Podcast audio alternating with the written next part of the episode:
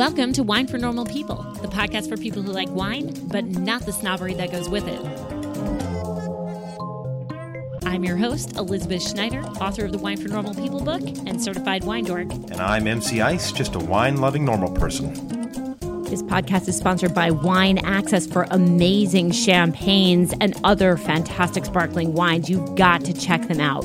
Wineaccess.com slash WFNP. Get 10% off your first order. Listen in the middle of the show for more details.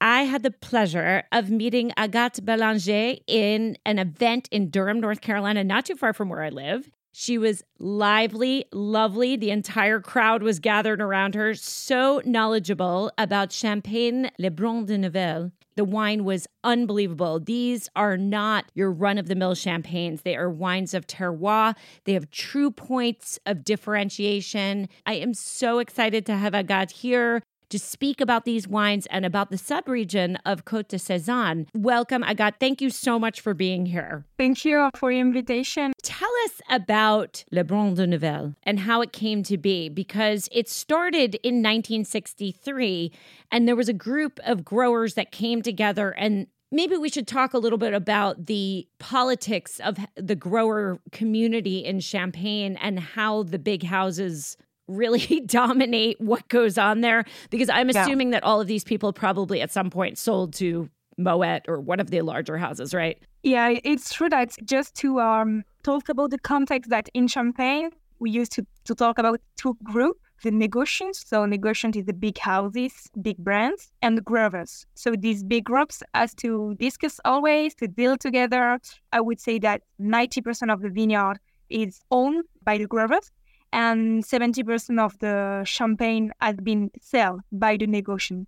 So that's why both groups has to uh, to discuss and has to deal always together because one group is owning and one group is selling the most part. Le Neuville is quite young, it's young compared to this big group or big houses. Côte de Sézanne terroir is quite a young terroir.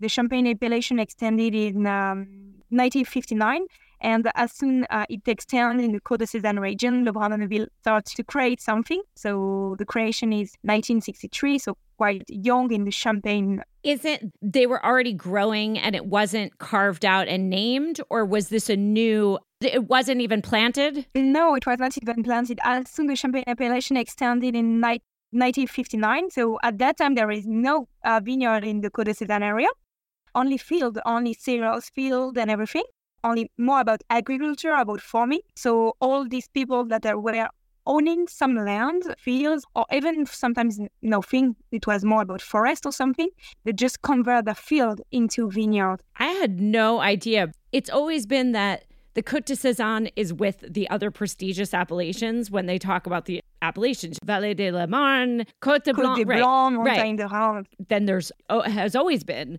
this conflict with the southern part. But I always assumed that Côte de Sézanne was part of the Côte de Blanc. I think a long time ago, the Champagne appellation, Comité Champagne, and all these institutions that were really communicating about the, the Champagne area they make things a bit easier for people from France or abroad to understand. So we were talking about a main sub-region, uh, about Montagne de Reims, Vallée de la Marne, Côte des Blancs, and Côte des Bar. So it was easier for people to understand about these four sub-regions.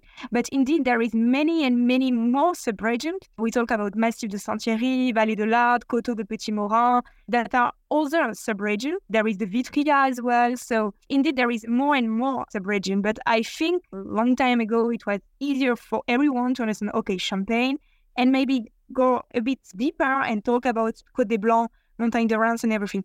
But now, as people are getting more and more into wine and want to know more and want to discover, are really curious, we start talking more about this small sub-region. And especially because Côte de Sézanne is quite younger uh, terroir, not really well known because of that, because it's young and because it has been always in link with Côte des Blancs. Right. It, it's true that we are on the same soil, same grapes variety, mainly Chardonnay, and uh, we are really on the south part of the Côte des. But if we go deeper, of course, there is some similarities and differences. So that's why we, we use now to talk about Côte de Sézanne and Coteaux du Petit Morin, that it's in reality between Côte de Sézanne and Côte des Blancs. That's another subregion, a smaller subregion and it's called Coteaux du Petit Morin in between. I was going to talk about the business part, but let's talk about the terroir since we're already into it. Can you talk about the Côte de Sézanne and the defining features of the terroir and maybe how it's different from Montagne de Reims or Vallée de la Marne or Côte de Bar? So Côte de Sézanne, um, so as I said, has some similarities with the Côte de Blanc and some differences as well. Uh, so that's why for a long time we've been in link with. So Champagne area in total is a bit less than 35,000 hectares. Côte de Sézanne is uh, 1,500 hectares. So that's why also we call uh, it small sub-region because it's quite small terroir. And there is 12 villages in the Côte de Sézanne area, 12 AOC village. And the main part of the grape varieties in Côte de Sézanne is Chardonnay, 60% of Chardonnay and 40 of Pinot Noir some plots of Meunier, but it's really, really few. It's not really a Meunier terroir. It's really Chardonnay terroir, some Pinot Noir as well, but some Pinot Noir more on the north of the Côte de Sézanne and Chardonnay more on the south of the Côte de Sézanne.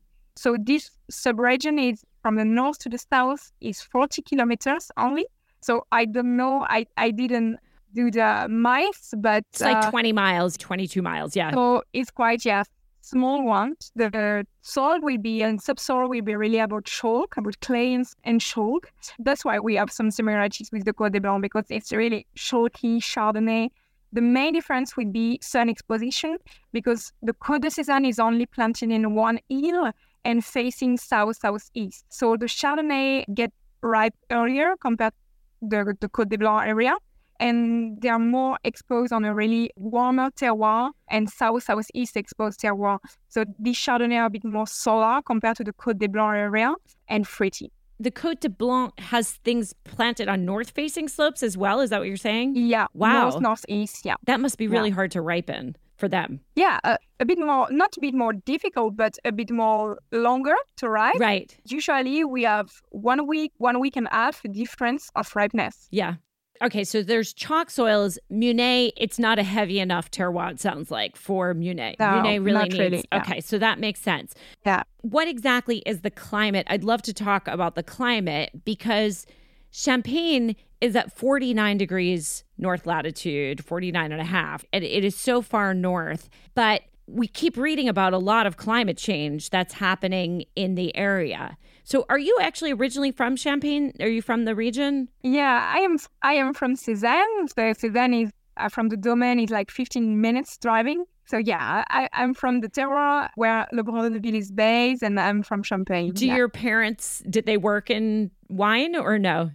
Yes. Yeah, my mom. Yes. Oh, my mom is is working on the vine. Yeah. Oh, that's fantastic. And so you didn't want to work in the vine, so you're you're the export manager. Yeah, I didn't. I didn't say I decided to do uh, something else. One, one day, maybe I will come back in the vine. But for now, I, I like what I do, and and it's a really good way to promote terroir where I, I grew up. It's fantastic, and you travel all over the world, which is really exciting because you're young. So this is exactly what you should be doing right now. It must be very very cool to Yeah, to do this. That's true. And talking about Sézanne is, you know, you grew up somewhere and you just walk talking about where you grew up. So right. Yeah. So it, it's cool. It's quite cool. Yeah, it's familiar to you. Okay, so let's get back to the climate because you're young, but you're not so young that you wouldn't remember that it might have been a little bit different even 25 years ago when Yeah.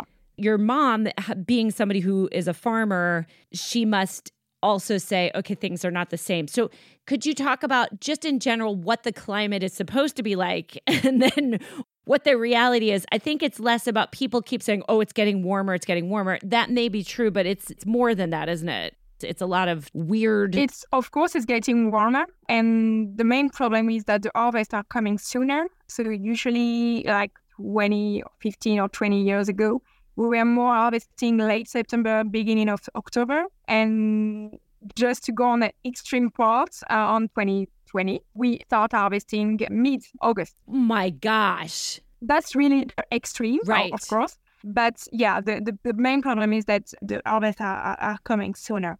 So of course, we get a maturity that can be a bit higher if we wait the longest time. And the, the, the main problem is that we used to say that the harvest from September, better harvest because we get cooler temperature and we do not risk to turn into um, too ripe grapes Right. or maybe think that it's ripe but at the same time do not get the right sugar level. So that's really um, the main problem because we are at this time with the warmer temperature, always fighting with sugar level and, and ripeness. So that's the main problem. The other problem will be uh, that we get uh, more and more of uh, frost. So that's the other extreme on the winter. So this year, we in the d'Ivoire area, we do not get some frost, but 2021 was really, really aggressive in, in frost. The Brun de Neuville, in some plots on the, on the region, we had some loss from 50 to 80% of the vine. Oh my Uh, gosh. not on every village, of course, but uh, yeah, it, it, has been really damageable. So I think what the climate change is doing is going really on extreme sometimes. So that's the main problem to manage. And uh, of course, against the, the, the weather, we can't do anything. After the frost, we can't do anything. So of course, there is a way to to avoid some, but yeah, that's the really main problem. yeah. And also, isn't there hail sometimes as well? You have some hailstorms.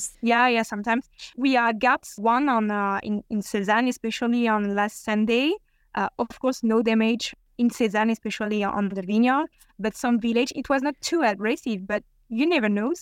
And uh, on some village, yes, some damage. So we are always in risk to get some aggressive storm. Again, we can't do anything. Just wait and and and pray and pray that nothing will will happen. What about rain? Because you can't irrigate. And it used to be that Champagne was quite rainy. Is it drier during the Yeah. growing season now, or is it the same? uh, Champagne is as is really northly located. It's a really um, a rainy, uh, rainy region. So we got some constant rain, and because of the chalk, even when the, the summer is really hot, the the chalk is able to uh, um, um, Absorb it. absorb it and give some water to the vine when it needs it. Of course, when we do not get some rain for a long time, some few few weeks or few months, of course we can, uh, if, if the temperature is getting really uh, higher, we can have some vine that will be not irrigate. But of course, the system is really that the chalk will uh, will absorb the water and will provide the water that is needed to the wine. So usually drought is not a big problem for you yet. You're not seeing. Usually not. yeah, Usually that's good. not, but it, it can be. I want to ask you about sustainability and organics. It is very hard if you talk to anybody who is in the northern climates, like Germany, in the Finger Lakes, even in New York, in the Loire, where you are. It can be incredibly difficult to do organics, and people have become yeah, because of the rain right. mainly. And people Yeah. have become so nuts about becoming pure about, okay, it has to be organic or else it's not good. Can you explain the benefit of being sustainable, which is what you are? It goes hand in hand with the terroir. There are some terroirs where it is very easy, like in Sicily, to be organic. It does not rain. They do dry farming. They have very dry breezes. They don't worry about that. There are other places. I was just in Campania where it rains 180 days a year. They have a much more difficult time doing it. And I, I say this in a lot of shows. I know listeners, you must be sick of me saying this, but I think it's very important to drill into the mentality of wine drinkers that organics is not the best way in every region. And if you want to have wine from Champagne, it is going to be very, very difficult for a grower to achieve that. And in some ways, it may be harder on the land and the people and less sustainable from an economic and social perspective, and even an environmental one, because the terroir of Champagne, I'm not suggesting that we should be putting plastic bags. Didn't they used to lay plastic bags over the over the vineyards to like protect it? They shouldn't be doing that, but maybe something different. Can you talk about sustainability versus organics? Of course, organic is, is quite difficult in Champagne as we are really um, northly located, so of course a lot of rain, and that's why it's, it's quite difficult to engage organic. I think we are one of the last vineyard in France that has so much organic growers. But of course, there is some other way to do, and I think Champagne did a lot of effort since a few years. So of course, it takes time, it takes longest time compared to other, as you say, drier terroir and, and sunny, more sunny terroir. So of course, it, it's quite difficult, and, and people, of course, I'm, are not always really aware about what is the difficulty. It, it's a lot of things, but I think uh, Champagne today is uh, really engaged and did a lot of effort and will do again. Of course, there is certification that has been engaged. And to talk about Le Brun de Neuville since 2008, uh, we engaged certification and we pay more the kilo. We give an extra cost to the growers that are engaged certification or engaged uh, to reduce or to do not use any more pesticide. We do uh, like uh, extra fees at, uh, when we pay the kilos to encourage them.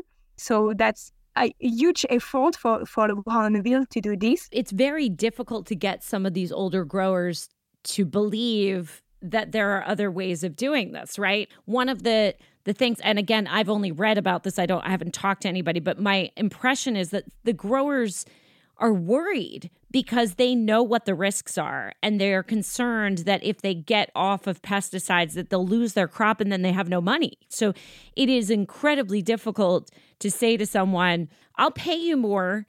But then the risk for them is so high because they yeah. know what can happen. So it is a very long process. And I think that we all want people to treat the earth well right now. You know, I mean, that is where we all, all are, I think but also we can understand that it's going to take a long time in some cases to convince these people that their livelihood is not at risk by switching to better cultivation. That just by doing a little bit less or no Roundup or whatever it is that you're trying to get them off of, that they can still grow a crop. But I think it's really hard. Yeah, it takes a really long time to explain, to show, to convince. And sometimes even if people can do it, they're just, as you say, they're just worried, they're just scared.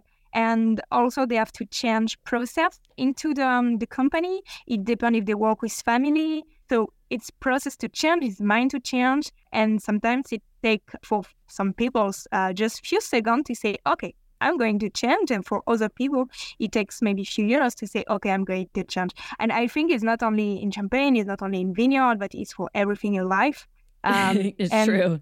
And when, especially for farmers, for growers, when you touch about land, it's like people working in land, people working with, with nature. Of course, they are a bit more worried because they manage, but they don't manage all because the weather and, and the nature is, is taking more importance. It takes time, but I think the Neuville really encourage people since a long time.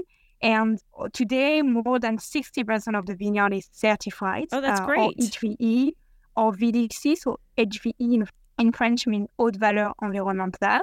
So this is common for every vineyard in France. And we have also VDC that it's really particular, really specific to Champagne area.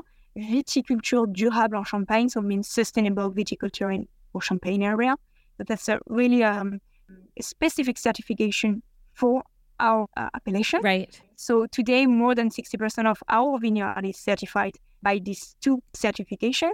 Um, and also, you know, uh, certification costs money. Right.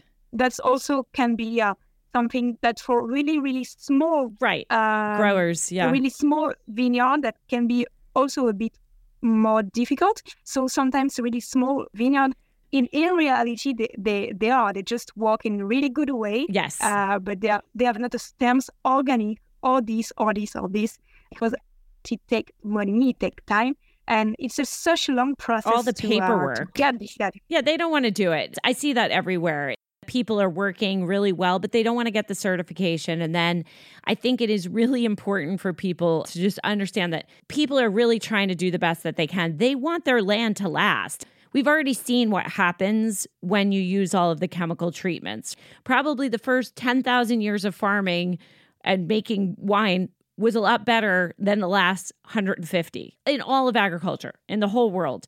We've done some bad stuff to the earth and we have to try to fix it and we're trying to fix it. Nobody who owns a farm is saying, you know what I want to do?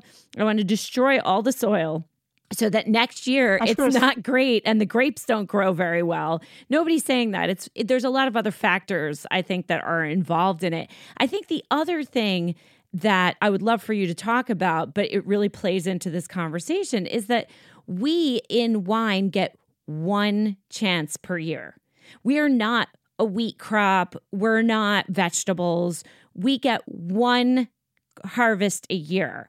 And in Champagne, that can go very well, like in 18, 19, 20 was good, even though it was hot, or it could go very badly, like 21, right? Yeah. So it is really, really important with grape growing and with champagne. Can you talk about the vintage variation? Because it's not like you're guaranteed a great harvest every year. And, No. and uh, the way that champagne is made, which we will get into how Le Brun de Neuville makes wine, but the way that champagne is made has to be the way that it's made because most of the time you're not going to be able to declare a vintage because of this. No, of, of course, sometimes we are really, really happy, and sometimes there is some damage because of nature, or there is low yields just because, okay, the vintage is good, but the vine do not decide to give a lot of right. Right. So we just have to deal with everything. And of course, it's, it's quite complicated, but it's also really uh, something magic from, from our job. But of course, there is many variation. Sometimes, for example, like um, 2019 was really, really good vintage. We planned to launch a 2019 vintage uh, at the end of the year. So we see that it was really amazing now. Then after 2020, it was a good harvest, but because of this low yields that has been fixed uh, because of COVID, of course, we do not harvest what we can because the vine gave a lot, but the yield was fixed. And because of COVID, because of economy, the yield what that was um, allowed to uh, to harvest Right. was really so can you explain that? You are not permitted to harvest. No. Right. So can you just explain that? Because I think it's, Uh, we, the, we know the this. but- yields are based uh, not on what the vine can give, but it's really a measure about the sales of the year before. So, of course, in 2020, when you do our harvest 2020, you think about the year before, but you think also about the sales of next year, about 15 months later. And because of 2020, everyone was thinking that the demand will be really, really low. So that's why the yield has been fixed quite low compared to what the vine uh, was able to give at the time. And in 2021, the demand was quite high after COVID. We get a lot of damage in the vineyard because of frost, because of some rain as well that provides some mildews. So they should not have done that because it's the committee interprofessional, right? it's good and bad at the same time because this committee is here to regulate. And at that time, no one was able to think that one year after COVID, the demand will be so high. So committee is here really to uh, uh, to regulate and help um, do more stock than what the market is able to buy. Right. But the problem is that because of the vintage variation, you know that at some point things are not going to go well in champagne. I mean, it's just the pattern. So they should have let you make those wines and hold them in reserve. I hope you're loving this show. I love Agathe, and the wines of Le Brun de Neuville are spectacular. If you want to find wines like Le Brun de Neuville and explore grower champagnes, I'll tell you where to do that. Wine Access. Go to wineaccess.com slash WFNP. You'll get 10% off your first order, and you will be able to see a vast selection of small grower champagnes that are of impeccable quality, selected by the professional team at Wine Access. They have amazing, amazing relationships in Champagne. If you are interested in going beyond the big brands and supporting some of these smaller growers like Le Brun de Neuville and others, go to Wine Access. You will see champagnes that are pretty much guaranteed to be great quality because they have been selected by a team who tries thousands and thousands of wines and only accepts the best. Every box comes with information on serving temperatures, on the winery. It's such a great supplement to your local wine shop. It is such a great way to discover things that you wouldn't normally find. You can join your fellow listeners in really understanding why this is such a class act. People love wine access. I love wine access.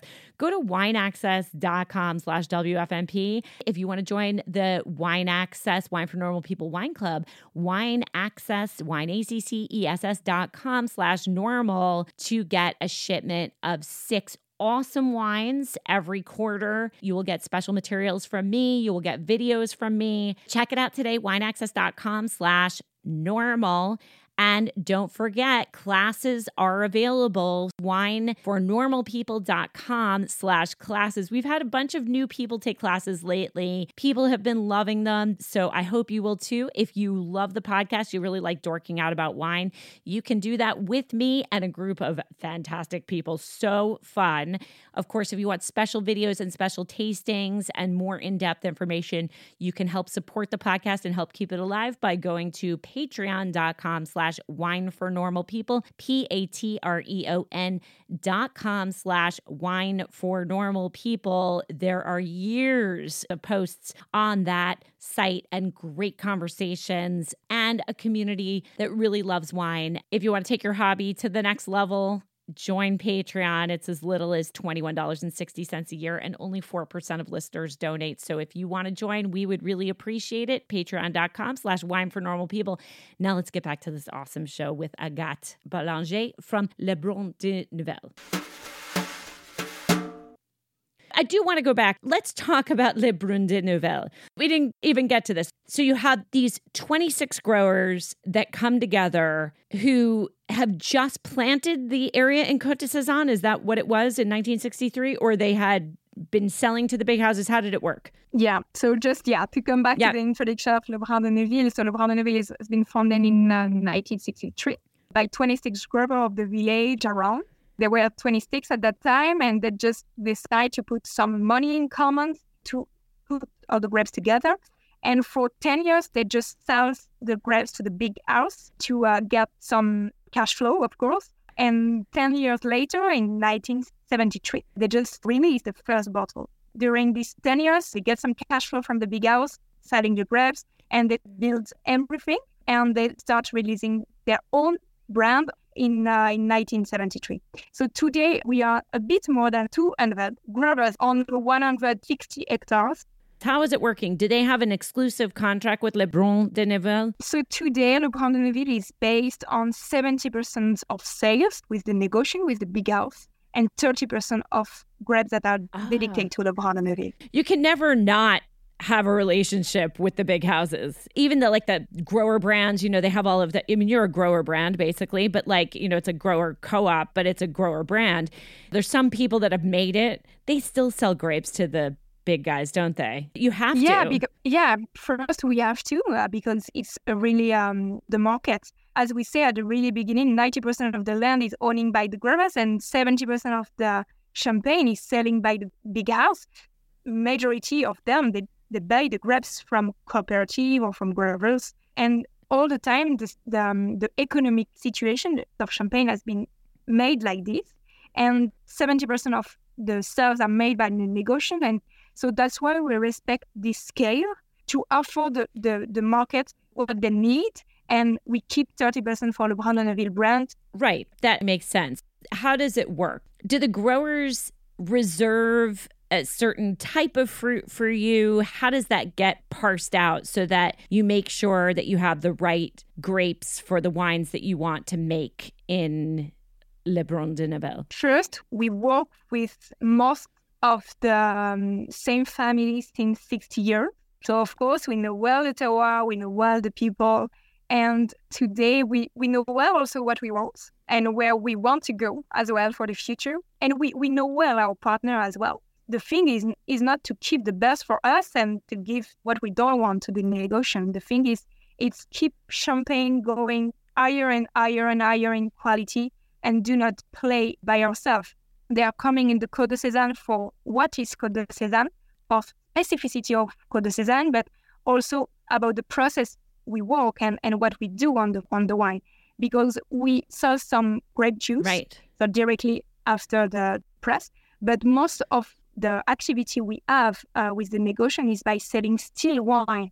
So what they, they want also from us is the wine after first fermentation.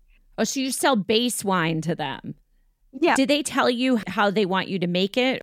They, no, they have we, specifications. We make the, the still wine. Yep. Then as soon they choose what they want, so we make a tasting yep. with, with them. We choose together what is available for them, what we want to keep for us, and everything.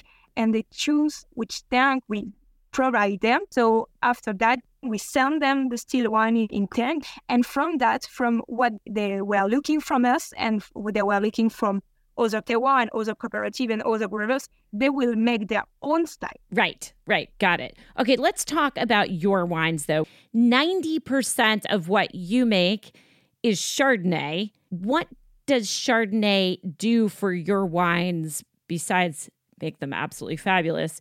What is the role of Chardonnay? I mean, it is, I think, the most important grape in Champagne by far, right? No, Pinot Noir is the most yeah. important planted grapes varieties, and Chardonnay not. But it's almost one third of each. But indeed, it's more Pinot Noir than Chardonnay in Champagne. Right. But in terms of what Chardonnay does for the wine, Chardonnay is more important. I guess that's what I'm saying. Ah, Chardonnay, uh, yeah. is, yeah, Chardonnay yeah, is course, more because of the freshness. Yes, it's much more. Imp- so although Pinot may be the base of it, Chardonnay is more prestigious than Pinot because of its elegance, of its age worthiness. Yeah, of course, Chardonnay is really well known because of what it provides to the wine. Right. It gives really nice elegance, a really uh, good freshness, long finish, uh, dryness, and a bit acidic. So, uh, of course, we, Le Brun de Neuville is working on 90% of Chardonnay and 10% of Pinot Noir. And what we want on the wine with Chardonnay is really to keep this freshness and to express this freshness from the Côte de Sézanne. Even if we have a quite general solar Chardonnay because of the sun exposition of the south southeast facing, what we want to express really is, is this freshness. That's why main main part of the vinification is made in stainless steel vat to express the freshness and the really uh, pure Chardonnay it definitely shows in the wine. So when the growers bring the grapes in, I am completely impressed or my mind is blown by this. You vinify them all separately, right? Yeah, we from from the harvest time, from the press time, uh, we used to separate the grapes varieties, the villages, and the, the way of how the vine has been grown.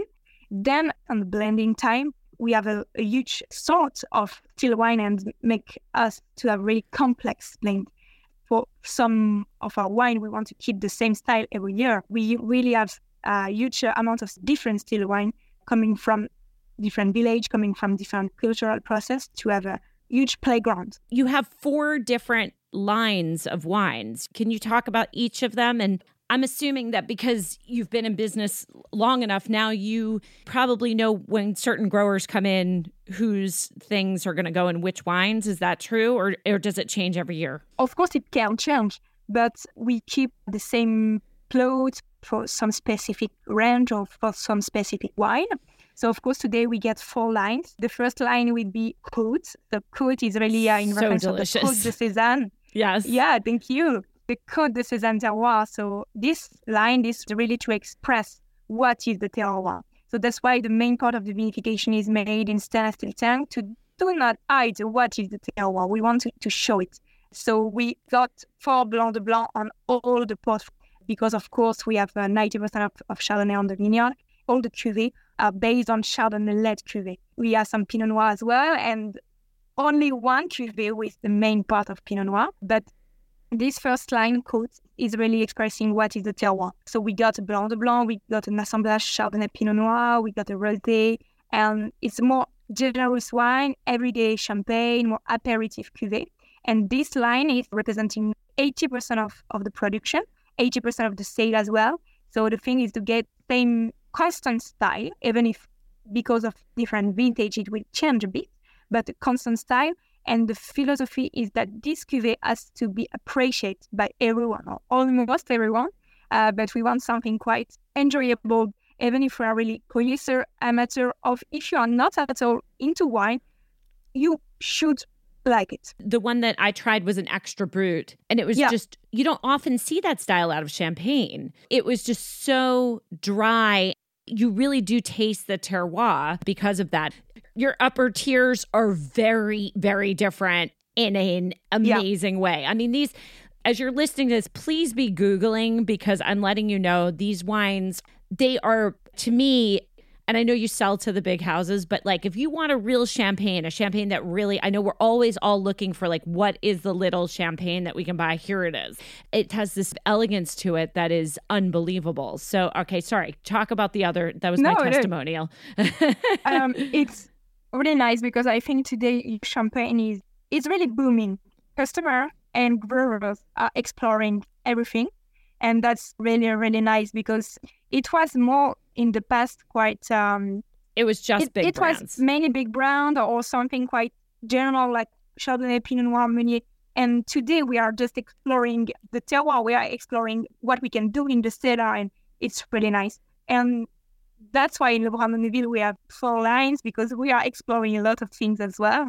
Okay, so talk about the other three. Yeah, the, the other Les Chemins is three champagne, one Blanc de Blanc, one blend, assemblage, Chardonnay, Pinot Noir, and one Rosé that are coming from specific plots. So we will do more plots approach. We will dedicate some plots, some gravers, because we are looking for some specific village or some specific plots. A part of that we use to age for four to five years this line, and we used to age under cork. So it means that instead to use uh, the crown cap during the second fermentation, we use a natural a cork. cork, wow. like, like a, a, a regular wine, right? Yeah, and it was the way of doing the second fermentation in the past. It was the historical way of, Right. uh, of aging the champagne, and this will allow oxygen to go in and to go out.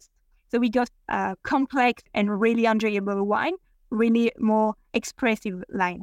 So that's Les Chemins. That's really nice for pairing with food, and that's a really amazing wine.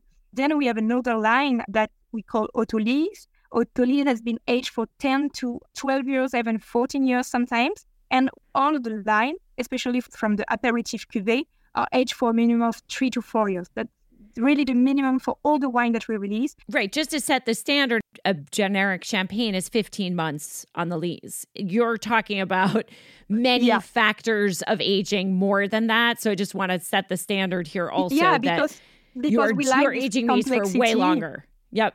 We, we, we like this complexity coming from the long aging on lees. And of course, the, the minimum that is mandatory in champagne is 15 months. And of course, that main big brands are aging the champagne for the minimum for 15 months because Right. they need a quick rotation. But we, we like this long aging on the. So especially the Autolyse line that is really made on the long auto autolyse, on the long aging on lees, the minimum of 10 years and go up to, yes, 14, 15, 15 years. Um, so uh, same, we got Blanc de Blanc, we got Rosé, and we got also the only cuvée on that line, Autolyse Noir et Blanc, that is main part of Pinot Noir. That's the only cuvée with the main part of Pinot Noir. We do this cuvée only on the best year for Pinot Noir. And this line, Autolyse, is really main on the best vintage. We use the best vintage, the best plots to release that cuvée because there will be a wine that are really dedicated to uh, uh, high potential of aging. They are outstanding. You brought those to Yeah. the event I was at, and I could not believe the flavors of those wines. I've had some aged champagne before, but not something like that. They have some quality of the terroir is so strong, but then you taste the lees and the breadiness, and it tastes like a croissant. It's awesome. Those wines are really special. If you are someone that loves that yeasty flavor that you get out of champagne, it's like eating a piece of bread in a Yeah, bottle. It's delicious. It's a line that is really dedicated to people that really like old wine. In Le Brun de Neuville, we like old wine. We, we like young too, but we like really old wine and we can really have beautiful pairing with food, especially. That's wine that are made to take time to sit with people and, and share beautiful moments. Then the last line is some vintage, the line that we use to call millésime, vintage. Millésime in French means vintage. So we do not release every year. We only uh, release vintage on the best year. Nowadays, we are commercializing 2008, 2009. So long, so old. 2008, it's still available in the US, but it's not available anymore on at the winery. It's completely sold out, but US still have. Yes. Oh, it was unbelievable. Yeah, we had the 2012 outstanding, Yeah, 2012 in outstanding wines. Yes. and 28 in uh, in, in white. Uh, but yeah, nowadays we, we are on 2009 and soon 2012. So yeah, we are really excited about 2012 as well. I want to ask you some questions about the winemaking, just some things that make it Yeah. different. First of all, can you explain? You just selected a new chef de cave, right? Your chef de Yeah. cave, who had been there since 1986, has retired. You know, how do you select that person? And then how do you make the determination? Like, for instance, some things go through malolactic fermentation, and sometimes people don't like malolactic fermentation in champagne because it makes it heavy. And in some cuvées, you use oak, and some you don't. And I'm just trying to figure out how does this work? Is it based on history? Is it just sort of a recipe, or I think it's about recipes and something that we could talk about for a few hours. So, of course, uh, Gilles Balthazar, our chef de cave, uh, gets retired uh, last February after 37 years uh, wow. in Le Brun de Neuville, so almost all his career. And we uh, welcome new chef de cave one year ago now, Cyril Delannoy. Cyril uh, is an enologist. So he got a Diplôme National d'Œnologue in 2013 and it has been working for almost uh, nine years. So he has some experience before, but it has been working in Côte d'Ivoire. He was working as the enologist consultant, and then he was looking to make his own cuvée to do uh, things by his own. And uh, now he's really uh, sharing his experience as an enologist in the past. To be honest, of course, we have a base guideline, especially for the Côte line. We'd like to adapt because of the vintage. We'd like to adapt because of the flavor, because of the aromas that we get from different vintage. Of course, that there is a base. There is for each line, there is a philosophy that we imagine. We'd like also to go deeper sometimes, to go a bit apart from the line and to say, okay, this maybe we imagine and we will try for. So the, the main philosophy again is the freshness. We use mainly stainless steel tank. 80% of the vinification is made on a stainless steel tank and 20% with vinification in old barrels. But again, the freshness is really the base. Oak barrels, of course, we use. We use for complexity. We use to bring some different aromas, and we use also for specific cuvées. But again, we want to keep that Chardonnay that really fresh and pure. So would you only use it like for part of the cuvee, not the whole thing, because it would make it too heavy? Or I, I would say that? especially the Côte line, the, the everyday one has between five and ten percent maximum, just to bring some complexity, but to do not hide the Chardonnay, to do not hide the freshness and the terroir. Some, especially white cuvee, is hundred percent oak barrels, and for Les Chemins line, the, the line that is aged under cork, we used to do the first fermentation in oak barrels for bigger part of the Chardonnay. But it's always, you know, about about balance and about feelings also, even if we have to adapt ourselves every year.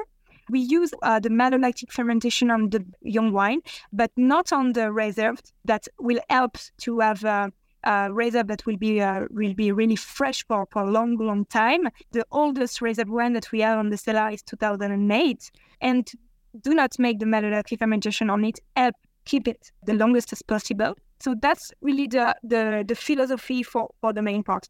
Then after, just to finish about the dosage, this long aging only, minimum three, four years, and 10 and 15 and sometimes 20 years for some special edition. And then for disgorgement, we use to really uh, accurate and low dosage. We really taste before each disgorgement to think about it and, and to really think about each philosophy before disgorgement. And we wait minimum four months after the disgorgement. We'd like to have six months, and sometimes it would be one year after disgorgement. Oh my gosh. I just want to remind everybody dosage is the sugar add back, wine and sugar add back. Sometimes you add no sugar, sometimes you add a little bit of sugar. That's going to be extra brut or brut. And then sometimes you'll make a sweet wine. You even make a sweet champagne, which is very old yeah. school. Nobody does that anymore. We make douce. Right. I so saw that. I love sweet champagne with like strawberry desserts, things like that. It's so and it's such a lost art because all champagne used to be sweet. So it's it's a really in, historic in the past, product. All the champagne used to be sweet, even with uh, 50 or 60 grams of sugar per liter, like a long, long time ago. We used that was to, what the uh, Russian do... czars used to like, right? I mean, that was like the big product of all of the royalty. You hear like, oh, yeah. oh, royalty drank champagne. It's not the champagne that we drink now. It was sweet. No, it's not the champagne that we know now. No, of course. no, it had um, bubbles, but it was sweet. Yeah, it was really sweet. Yeah, we used to do like a few hundred bottles per year. Uh, but that's really elegant wine. That's demi-sec, what we call demi-sec. Yes, demi-sec, yep, yep. 100% Chardonnay, but demi-sec with Guizerot or something. Yes, that yes. Will be really Even spicy active. food. Even spicy, spicy food. food. Yes, Even absolutely. spicy food, you know? Yes. Something really at the extreme uh, to, to balance it. It's really nice, yeah. That's such an excellent thing that you're doing it because most people have just abandoned that. It really is part of the heritage of champagne. Do you hand riddle everything or do you use a gyro palette? Do you think it matters at all? No, we use pipette from Magnum that do not fit on the gyro palettes, but most of the riddling is made by gyro palettes that save us a lot of time. So much labor and time. Yeah. Yeah. And, I've heard and it just, doesn't make uh, any difference. It makes no difference. No, it doesn't change it doesn't the make any difference. And even now, the palettes are really top of technology. We can really adapt the, um, the riddling how we, we want our riddling. It's fantastic technology. I, think it's one of these things where people say, "Well, wh- what do you mean you don't hand riddle?" But every chef de cave I've ever talked to said it's the same exact thing. So the last question: When you look at the future of Le Brun de Neuville, when you look at the future of champagne, champagne is booming. Where the rest of the wine industry is shrinking. And i think there's specific reasons for that. It's, it actually sort of makes sense that champagne is doing so well because i think what's happening now is that people don't want bad wine anymore. So the wine industry has to shrink. Champagne has pretty much high quality wine so it's not going to affect you as much. But as you go around the world you were just in japan you are here in the us you go all over the world you are the export manager for this unbelievable brand. As you look around what do you feel for the region, both with climate change and for the market? And are you feeling excited? You're at the beginning of your career. You've lived in Champagne your whole life. How are you feeling about all of it, the farming and the, the market? It's a question I ask myself every day. Of course, I'm really excited about the future of Champagne, uh, Champagne in, general. Of course, we will have to adapt ourselves to climate change. We will have to adapt our, ourselves to the Gmail that is changing as well. But I trust on Champagne appellation that is working so hard on some specific topics on climate change, on other grapes varieties, on, you know, it's a really an appellation that is looking on the future. So that's why I feel uh, reassured because I, I can see that uh, there is a, a lot of experimentation, there is a lot of research about many topics. For, for example, we just add new grape varieties on the Champagne appellation that will be a, a bit more resistant, but at the same time, they will need only one treatment. Um, and what I'm really excited as well is that Champagne is exploring what is the terroir, what is possible to do as reducing the the, the carbon imprint. Carbon footprint, yeah. Yeah, the, the, so that's why even on, on packaging, on reducing as much we can, because of course wine is it won't be never a zero carbon imprint. So if you want that, we have to stop to drink wine. Right. I think that people is drinking wine since uh, 10,000 years, yeah. yes, But we've So only I made it- good wine. We've only made good wine in the last probably 100 years. I'm not happy with putting it in a animal skin and letting it ferment by itself. So yes, we Of course, cannot so- have 100% carbon That's free. why it won't it won't be never a zero carbon imprint. But I think there is many ways to reduce it. I'm also uh, convinced that champagne is, is going on the right way to reduce and reduce. And about Le Grand de the future, I'm- I'm excited too, but because I think that today the quality is getting higher and higher. And I know what is in the cellar because I taste it. So I know that it's coming on the future, even if it in 10 years, but uh, I know that it will be uh, really good. So the, the best is coming. That's really good. But I think the best is coming for everyone because we are on the mood to explore and to go for, for better future. I think what's great is that the champagne houses have been, I'm sure they're not happy that smaller competitors have popped up because it takes away some of their share. But at the same time, there is plenty of room in the market for people like you. And I think there's a lot of interest in something new and something different rather than just the same old brands over and over again. It doesn't mean that those aren't great brands. Those people have tons of money, they have great technology and access to some of the best vineyards. So there are some amazing champagnes from large brands. However, Le Brun de Neuville, the wines that you make, you saw everywhere you go, I'm sure the reaction is just people are going crazy over your wines. They are spectacular. Agathe is going to give us a list in the US. You're distributed in the UK also, right? Yeah. We're so lucky to have access to these wines. Thank you so much for taking the time Thank to talk you. to me. Thank you for coming to North Carolina. And Thank you. It was a pleasure to meet you last month. someday I will come and visit you when you're not traveling. I will come visit you. You have a tasting yeah. room. Here, people can contact us and uh, we can organize a tasting here with pleasure. Right. It's lebrundeneuville.fr, right? Yeah, exactly. Le Brandonville.fr. And with that, this has been another episode of Wine for Normal People. Thank you so much for listening, and we will catch you next time.